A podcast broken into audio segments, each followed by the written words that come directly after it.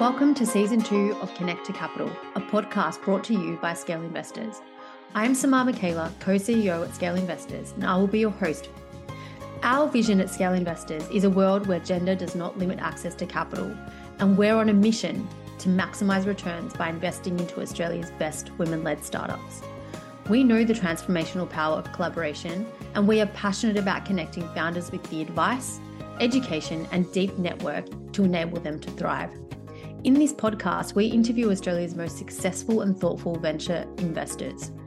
We believe that knowledge is power, and education is a key driver in removing the investment gender gap. We are thrilled to play our part in providing entrepreneurs the opportunity to create a better future. It's time to open access. And if you're keen to invest and maximise your returns into Australia's best women led startups, we have the perfect product for you the Scaling Women's Fund. This is our solution to realise the significant opportunity in an overlooked market. Get in touch today by emailing CEO at scaleinvestors.com.au to learn more. And make sure you hit subscribe so you don't miss a minute. Born in South Africa and living in the Middle East in his formative years instilled a level of risk management and always having a plan B. This, alongside sailing and the philosophy of water clarity, has translated into Neil's investment style. Neil Stanford is a highly accomplished executive and currently serving as the executive director and heading up the venture capital team at Breakthrough Victoria, a $2 billion initiative to invest in innovative startups that make a positive impact in Victoria. Neil's impressive career spans across his role as the head of private equity and venture capital at Hostplus, where he led a remarkable investment team, and over the past decade has provided backing to, and support to a greater number of Australian venture managers than any other group in the industry. Notably, Neil played a crucial role in introducing venture investing to Hostplus in 2014, initiating a wave of early stage investments into super fund portfolios across the country. His visionary approach and unwavering support has been instrumental in driving success of the Female Leaders Fund, a Series A and B fund that Scale Investors has partnered with Artesian VC on, with Host Plus serving as one of the cornerstone investors. Neil consistently seeks out untapped opportunities and unconventional strategies. His ability to identify overlooked prospects has been a key to his track record success. I am sure you'll enjoy this conversation as much as I did having it. Thanks for joining us today, Neil. Uh, really excited to have you on and hear a little bit about you. And I think the best place that we like all of our guests to start is right at the beginning. Tell us a little bit about your upbringing and your personal background and how you think that's kind of impacted your career and got you to where you are today. Yeah, sure. It is interesting. Your childhood experiences often have some of the biggest impacts in terms of where how you sort of look at life and how you approach things and I'd certainly say that's the case for me. So I was actually born in South Africa, in Johannesburg. My father was a, a, civil engineer. We moved around the world quite a bit. We lived in Iran before the revolution, and there's some yeah some interesting sort of experiences there. Um, I was very young at that time, and it's quite interesting. I think living in the Middle East like that at that very early formative years does sort of instill a certain level of sort of risk management. You know, I think living in the Middle East, you always had to have a plan B in terms of if you couldn't get to the doctor in the middle of the night, what would you do? Who could you call? Our plan when we were living in Iran was that if we had to get out of the country quickly, we would actually drive to Iraq. Now, at that time, the Middle East was very different to what it is now, but still. And I think it's those sort of things that I always carry with me in terms of when I'm thinking about investments. It's like, okay, well, this is the plan, but if that doesn't work out, what do we do next?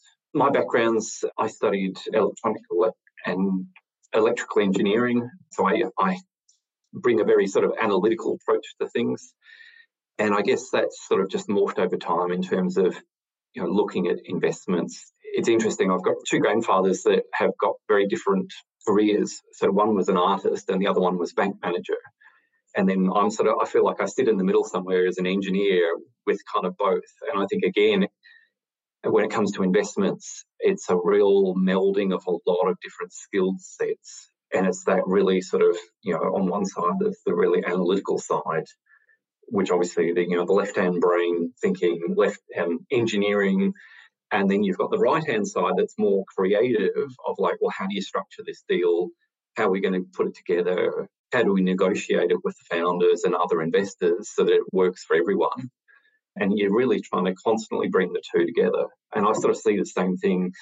I do quite a bit of sailing, and I've seen a lot of sailors where some sailors can be really good on the technical aspects in terms of putting their boats together, and, and yet they just don't have the flair for it. And others can be this really sort of intuitive sailors, and yet their boats are falling apart.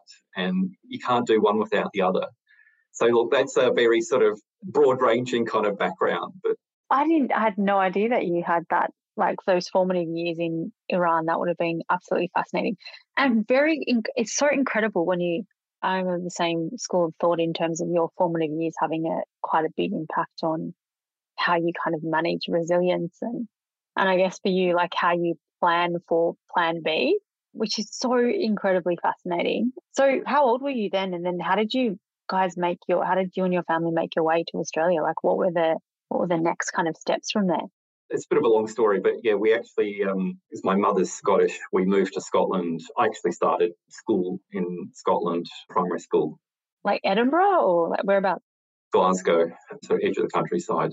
During that time, my father was working in Saudi Arabia it was a challenging time for my parents and, and obviously for a young family. But he would, when he would come back from Saudi, he would, you know, obviously going through the airports in the Middle East and, and the like, he got to see lots of new sort of things. And as a kid, you know, he'd bring back toys. And so at that time was the early 80s. Rubik's Cubes were all the rage and you know slinkies and lego uh, lego space was a key thing at, at, that time and i think that sort of really captured my interest in new things and god this is really showing my age but i remember watching on tv in scotland there was a show called the great egg race this was on the bbc and it was all about teams had to compete with each other about how to come up with some there would be a challenge and they had to figure out how they were given certain materials and they within a time limit they had to come up with some sort of contraption that would could transport the egg from A to B without breaking it. But there would be all these obstacles or challenges in the way. And you know, it was all about ingenuity and kind of using what you had. So again, I, it's that formative sort of eight stages where and that's what I love about venture of it's kind of creating value out of nothing, like an idea and not much else, but leveraging what you have to make it into something else. So how did you get involved in venture investing? How did you um, end up where you are today?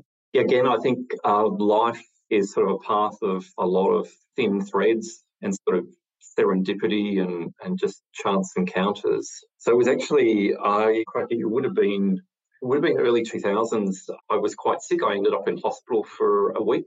Anyway, came out of that and I was working in IT at the time and I thought, is this what I want to spend the rest of my life doing? and the answer was no.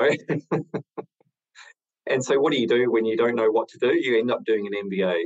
So, I ended up doing an MBA. And during that process, I think it really sort of elicited some of those early childhood sort of experiences and during that process, I became quite interested in private equity and venture capital. And then I really sort of made a decision that wherever I could, in terms of assignments and papers, to do them with that sort of angle or perspective on them. And then out of that, it was just, again, it was a chance encounter that uh, led me to Russell Investments. And they were looking for someone in their alternatives team alternative research team. And it was actually there at Russell I met Sam Sicilia because he was on the consulting side, but we were literally just desks apart. Obviously, you know, GFC unfolded. Russell cut the workforce by 20%. It was kind of like last in, first out. So I stayed in, in touch with Sam. He obviously left to join Host Plus. I left to join um, Jana Investment Advisors, which is a firm that advises a number of industry super funds. But I never quite felt like consulting was my thing. I learnt a lot there, but I just, it was never quite a, a fit for me. And then obviously, given that Sam knew me and that Host was that client of Jana's, I would get called into various things uh, to do with private equity or venture with Host, and then that obviously led to a, a role at Hostplus. And and from there, then I could really sort of begin to. But even when I joined Host Plus, I wasn't thinking necessarily about venture capital. It was actually something, again, that just sort of occurred because I was looking at the characteristics of the fund and thinking, well, it's getting bigger. Where do we find new opportunities to invest? And I was also very conscious that things like private equity, they were liquid investments, had long investment lives. Um, with back end payoff structures. And that sort of really got me thinking about well, actually, that was a really good fit with uh, the, the Host Plus characteristics of the fund in terms of young member demographic, long investment horizons, really strong cash inflows, all of the key ingredients you need to make long term venture investment. And so that's kind of how it all came about, really.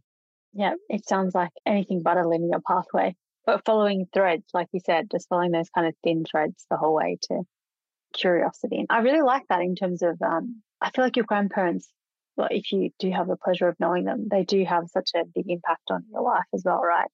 They sometimes are more um, more present than your own parents in some respects, I guess. So, what would you say the most pleasurable part of your work is at the moment? So, you're an executive director at Breakthrough. You're heading up. Which team is it again? Or you, you're just trying to get them sort of similar to what you did at Host Plus, it feels like.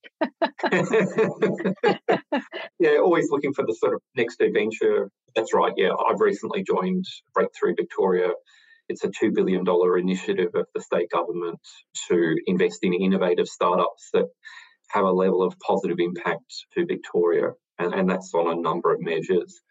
And so, yes, I've joined the executive team and I, I head up all of the venture capital activities but it's quite a broad ranging role covering a lot of areas. And we break through are still very much a startup ourselves. We've made 14 investments to date and it's really the first investment was only made about um, april may last year. So we've still got a lot of processes that we've really still got to yet to fully refine and, and bed down and even the team as well trying to find the re- the right mix of people. And you know, we've got a very diverse team, a lot of different backgrounds. So I think that we've got a lot of ingredients, but it just takes time because everyone's got so such different experiences of how do you bring it all together as a team so that you become a cohesive team and you're all moving in the right direction. So it's it's both a, a positive and but also a negative at times. So would you say you're sort of embracing the chaos a bit? Do, do you like that? So the pleasure, absolutely. Getting back to your question, the the pleasurable aspects. So look, I think it's important. Every job has got its challenging aspects or its boring aspects. But I think what really excites me about venture is speaking to really interesting founders and teams and the technology as well that they're working on. Some there's some really exciting technologies out there, and you can just see the sort of I think what really excites me the most is the is the possibilities that you can see. And I think again, this sort of comes back to having one needs to have a level of sort of creativity and imagination to see the world not as it is, but what it could be. And with some of these companies and technologies, of like they might be solving a particular problem now, but all of the adjacent sort of avenues and areas that core piece of technology could be deployed in that could help people improve their lives and, and just have that broader, I guess, that broader impact of making a difference in the world. And would you say that motivates you? Yeah. Oh, absolutely. Yeah. yeah. Do you kind of like love living through vicariously through founders? Do you find that you, you do that? Yeah, I mean, a few people have, particularly last year, sort of characterized me and said, well, now you're an entrepreneur and I'm not sure that I'm really fit that mold. I think, I guess, because of my formative sort of early childhood years, it's funny to say it, but I feel like I'm too risk averse to be an entrepreneur that can put everything on the line. So living by them is probably it's a better way. Yeah, I think all of us have to ask the question: Well, where's our where's our best place where we can add the greatest value? You mentioned it briefly when you were talking about the best parts of your role. What are the most challenging parts? Could you tell us a little bit about those? Yeah, we've got quite a large team. We've got about 15 people in our investment team. And then we have another five sector experts. Overall, the organisation's about 50 people. And so when you're sort of sitting at an executive level, I think that the most challenging aspect is is being able to get to understand everyone's skill sets and how you can best leverage that. So we're acting as one team and we're you know we're all kicking in the one one direction. That's a constant challenge. I think you want to have create enough space so that the diversity that you have in your team, people feel safe to put up propose new ideas and to explore it. But at the end of the day, we've still got to make investments. You've got to be hard nosed about those investments because at the end of the day, they've, they've got to be commercial. It's quite a challenge, yeah, finding that right line. I feel like you're constantly either overshooting or undershooting. There is very difficult to get it exactly right. In terms of balancing getting everyone's views and making investment decisions right, getting everyone to the outcome. Yeah, I bet it would be. But I mean, I guess, like you said, it, it sounds like you have the ingredients because different perspectives are great, but maybe the size and the way it's been kind of mashed together needs sounds like it needs a bit of work. well, this this is right. I mean, it's a very unique sort of situation where I mean, any sort of other startup you know, starts very small. You know, there's maybe a couple of founders. They have a very they're targeting a very specific niche and then as they find success, they progressively build out. Whereas Breakthrough, you know, has, has had this really broad mandate from day one, and then the challenge to then make these investments with actually very little, if no time to really plan and think about processes and, and actually doing it. Yeah, and a lot of money to deploy in such a short period of time, right? well, relatively. I mean, I would imagine there'd be plenty of founders out there saying, well, you know, I'll, I'll take a slice of that 2 billion. Thank you. yeah, that's right. And that involves a lot of discipline. Yeah, it would be very easy to kind of spray and pray, wouldn't it? It would be so easy to do that in this scenario, but not thoughtful and would definitely lead down the wrong path for sure. On that note, what do you look for when you're making investments, particularly in venture? Well, more broadly, really, ideally, is being able to. So, so look, I'm again, event engineering background. I love the technology.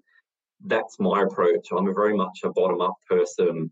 Get in there, understand the technology, understand the business model, understand the founders. And I think through that whole process, you really get to grips with the key risks. Then you get a, a really good sort of intuitive sense of, well, can I live with this risk? Can I mitigate it?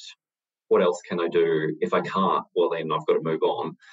Ideally, out of all of that, I think ideally for me is being able to identify those sort of points of inflection in that venture opportunity where by being able to see through all the noise, be able to identify those opportunities, identify potential sort of moats and downside risk as well. I think that's where having a technical understanding helps because you can see things earlier than mm. maybe more than say a, a, strictly sort of financial person might see it, where they're they're looking for the financial figures. Whereas, as I say, if you dig lower, you can you can get that early qualitative aspects that give you those early signs. When I can see those things, that really gives me confidence. Yeah, great. So, if there was a Rolodex that had Neil Stanford, what would it say about you? So that the only the founders that that were perfect fit made contact? I think someone who is trying to make a difference, someone that can see beyond the immediate, someone that can bring a, a longer term, more strategic mindset, and someone that is collaborative and understands that sometimes you need a few laps as a founder to really land on the sweet spot of, or, or really identify the application for what your technology is about. And you need people, you need investors who are willing to have those conversations and not have that really transactional 15 minutes. And if you don't answer all the questions, you're gone, and that's it. Never to have a conversation again. And uh, the Australian ecosystem is too small for that. And I think for founders, there's not enough investors for them to learn you know, they can only learn by speaking to investors, but there's there's not a whole.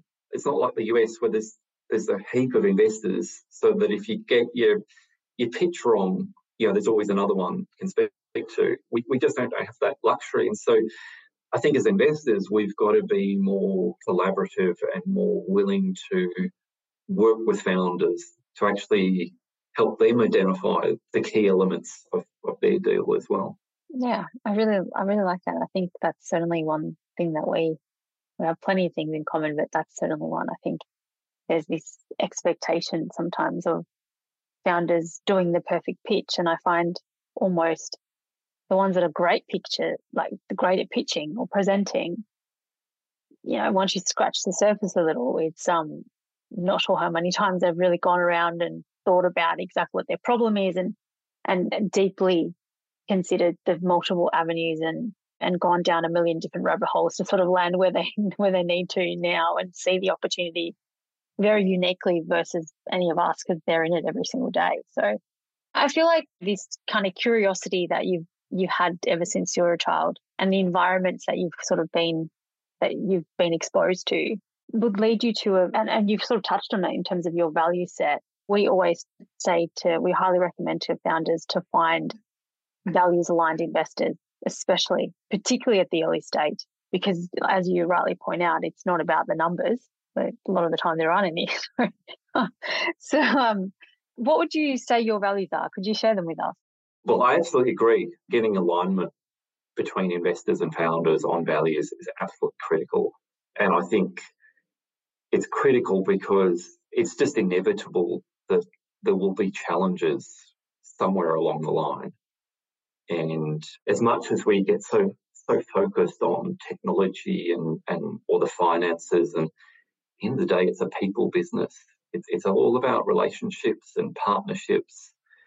And the foundation of that is values. So I think having that common set of values is, is critical. That's why I spend actually a lot of time just understanding founders and their DNA and where they've come from and why they decided to do this and not something else. And if there's a number of founders, how they all came together and how they, they all work and how they not fight amongst themselves. You can't have four founders all exactly the same, trying to do the same thing. There's got to be a realization, as any team formation requires. People, you know, there's going to got to be a bit of um, give and take and a bit of compromise in terms of what is everyone going to focus on. You know, people are, are better at certain things than other things. I think it, if I can use an analogy, probably goes back to sailing again, really too. You know, I've done a bit of ocean sailing racing as well, and you look at some of the races like the Sydney to Hobart race, and you've got some really competitive people entering yachts and assembling crews and, and teams. You know, and they're battling it out in Bass Strait with some pretty horrendous conditions at times. Have you done that run?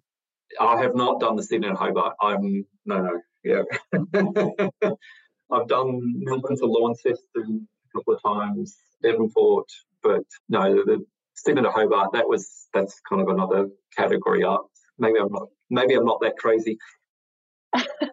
well, Melbourne to Hobart and Devonport sounds pretty intense.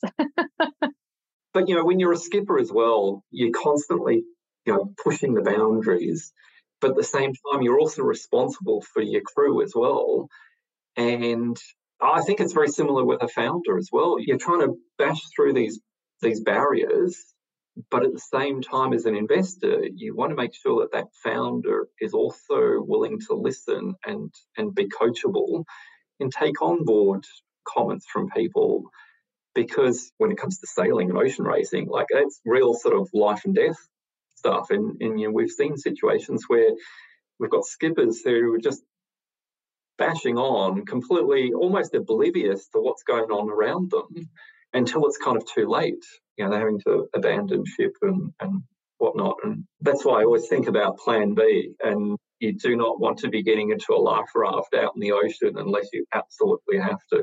It's a great analogy. I feel like it's touching on so many of my questions in terms of what it takes to be a really good founder as well as an investor and exactly to your point about collaboration because sometimes the investor needs to jump on board right and i'm running with your analogy here and you know like you said collaborate and help get the skipper to see that it's not just about them and that the ship's falling apart and and we don't want to abandon it and and and sort of help get them there. So if that's kind of where you're going in terms of being there for the long haul. Yeah, it is. And um, being approachable to be able to the skipper, but equally can discern what what are their kind of crew saying and and what parts will they take on board and versus not or or test if you like and who to listen to, who to take advice from, and who not to listen. I think that's a real skill as well because it's funny, you know, whenever you're trying to do something different. And, and I remember I was renovating our house many years ago. I was doing it as an owner builder. You know, our next door neighbour, completely unsolicited advice, was going, "Oh well, you know, if you've never done it before, you shouldn't do it." And it's like, sorry, I'm an engineer. I think I know enough. Yes, there's elements that I've never done before, but I know enough. I can figure it out. It's called YouTube. yeah, exactly. right? I mean, especially in this day and age, like it's not like you need to go down to the library and have a read of a book or or go and ask someone. You can figure it out for yourself for the most part.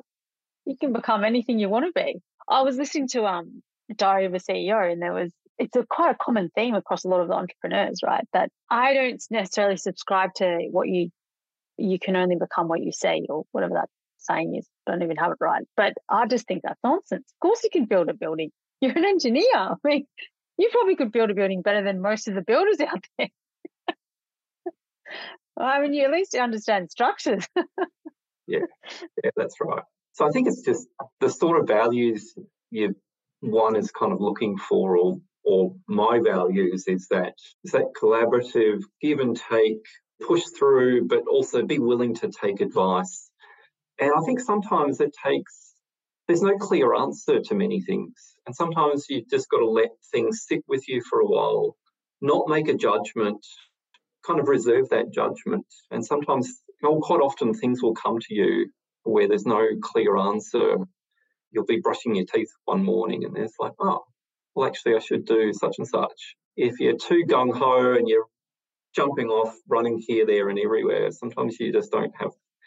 Now, that's of course that's easy to say. Some, you know, in under tons of pressure, you've got to be able to respond quickly as well. And sailing's like that. You have these long periods where it's not much happening, and then suddenly there's sort of these really short bursts of time where changing sails, getting spinnakers in, and it's chaos. And you're just trying to work as hard as you can.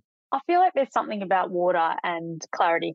you know, whether it's in the bathroom or out in nature for a walk or on the sea or in the ocean, like it just somehow produces clarity. That's going to have to be the heading of this podcast for sure. We're bringing it in. It's a great thread of analogy throughout it. Look, Neil, I'd say you've done a few deals in your time. and we know we don't like to have favorites, but I'm going to ask you, like, what are some of the best deals that you've worked on? one of your some of your favorite kind of startups or scale ups? Look, every deal is different. I think about the deals and so there's not really that much commonality amongst them. Really, they've all got their own idiosyncrasies. I think the ones that gave me the most excitement, probably I've got a few sort of on list, but probably the one or the two that would I found sort of the most exciting was actually in fusion energy. So when I was at Hostplus, we made a couple of investments in fusion energy. One was um, into Commonwealth Fusion Systems in Boston, where you know they're building a fusion reactor. It's a nuclear reaction, but it's it's using fusion energy as opposed to fission energy, which is the current nuclear reactors.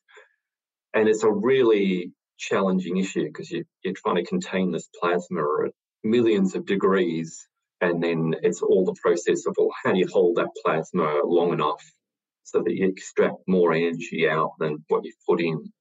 And I think forward in terms of climate change, there's an awful lot we can do in terms of renewable energy. But I think for mankind to have the next leap forward, whatever you think about, there's still a huge need for energy. And fusion energy really for me is the most exciting area. In fact, we actually made another one, another fusion energy investment in a UK company. And it was funny, actually, the two companies are using completely different approaches. And working on the two deals, you could actually, once you sort of really understood the technology, you could see that they were really complementary. And there was actually a place for both of them. And so both of those companies have made some really exciting leap forwards. But the one in Boston, Commonwealth Fusion Systems, I really took my hat off to the founder there, Bob Mumgaard, because they had originally designed these superconducting magnets in a insulating form. But as they were progressing, and you know, they were massive, these are huge magnets, like they'll take up huge, you know, it's almost like a basketball court size area. And they were getting really close to actually manufacturing these magnets. And they ended up actually realizing there was sort of two thought schools of thought. One was around insulating magnets, the other one was non-insulating magnets. And I take my hat off to Bob because you know they've, they've got all these massive risks that he's trying to manage, and he actually set up the, the company two teams, one to do insulating magnets, one to do the non-insulating magnets, and he almost sort of set them up. And this was right in the middle of everything, on the fly basically, to compete to then decide which one were they going to take forward. And so it momentarily slowed them down because they split the workforce and, and all of that. But it meant that they answered a critical question at that point that there were everything after that depended on what design they they chose at that point and they ended up going non-insulating magnet and it all comes back to these the non so when things in that superconducting state, it's quite unintuitive. You actually don't need to insulate the electrical cabling from the magnet laminations itself, which in normal room temperature is madness because the thing would short circuit. But when you're under superconducting temperatures, it's kind of a different way of thinking. And that's a very long winded way, but it was just bringing again that creative element to solve a problem there and then at that critical junction. And by facing the risk head on, they actually de risk the rest of the project. Awesome. I mean, a lot of that I was like, went well over my head, but um, yeah, I think the premise we certainly understand we, we spoke about this before we, we started recording, but um, everyone in their life has had some setbacks. So could you tell us a share a story about maybe one of yours or some of yours? Look, I think that probably the most recent setback was what I was trying to do last year in terms of raising the Victorian Startup Capital Fund. The day after we launched that fund, Russia attacked Ukraine. And just talk about the challenges of trying to find some clear space just the noise factor was that and then there was a federal election and then it was issues around inflation and interest rates and then even the state election as well. And i think sometimes you've just got to recognize that and, and we got to about september last year and we just this is uh, bridget my colleague bridget pappen. She and i both looked at each other and went you know one day like what are we doing here? And I think it is a very interesting thing we don't talk about failure enough. And I think also to knowing when, when to call it quits. There's a point where, and again, it comes back to the sailing analogy. You've got to know when to abandon the race and live to fight another day, basically. And I think we have sort of almost a lot of stigma around failure because all of the great stories are about founders that forged ahead and, and ultimately won. But there's a whole, for every founder that succeeded, there's probably, you know, 99 who failed. There's that point where things flip from being a positive in terms of challenging oneself because you never know how far you can go until you actually try. But there is a point where it comes where that sort of flips into the stupidity, you know, sector where to continue is actually detrimental, detrimental to yourself, to those around you, and you've got to recognise that. So, how did you navigate that? Like, how? I mean, you and Bridget were like, "This is cooked. We've, we've got to call it." You do, and it's hard, and it's painful, and it's like ripping a band-aid off. But the sooner you do it, the better. I agree. I think we need to talk about that's one part of the American culture I particularly like when it comes to in fact, it's a, it's almost embraced, isn't it? It's it's sort of if you haven't got any kind of scars and sort of setbacks, then then they're almost dubious of you. because everyone has in some respect, right? Sure. I mean, it doesn't have to be directly related to what you're doing right now, but but in some respect, I think there's a certain amount of resilience and grit that's presented in both in both those scenarios where you've succeeded, but equally had a setback and and incredible learning. No, no doubt takes place at that point.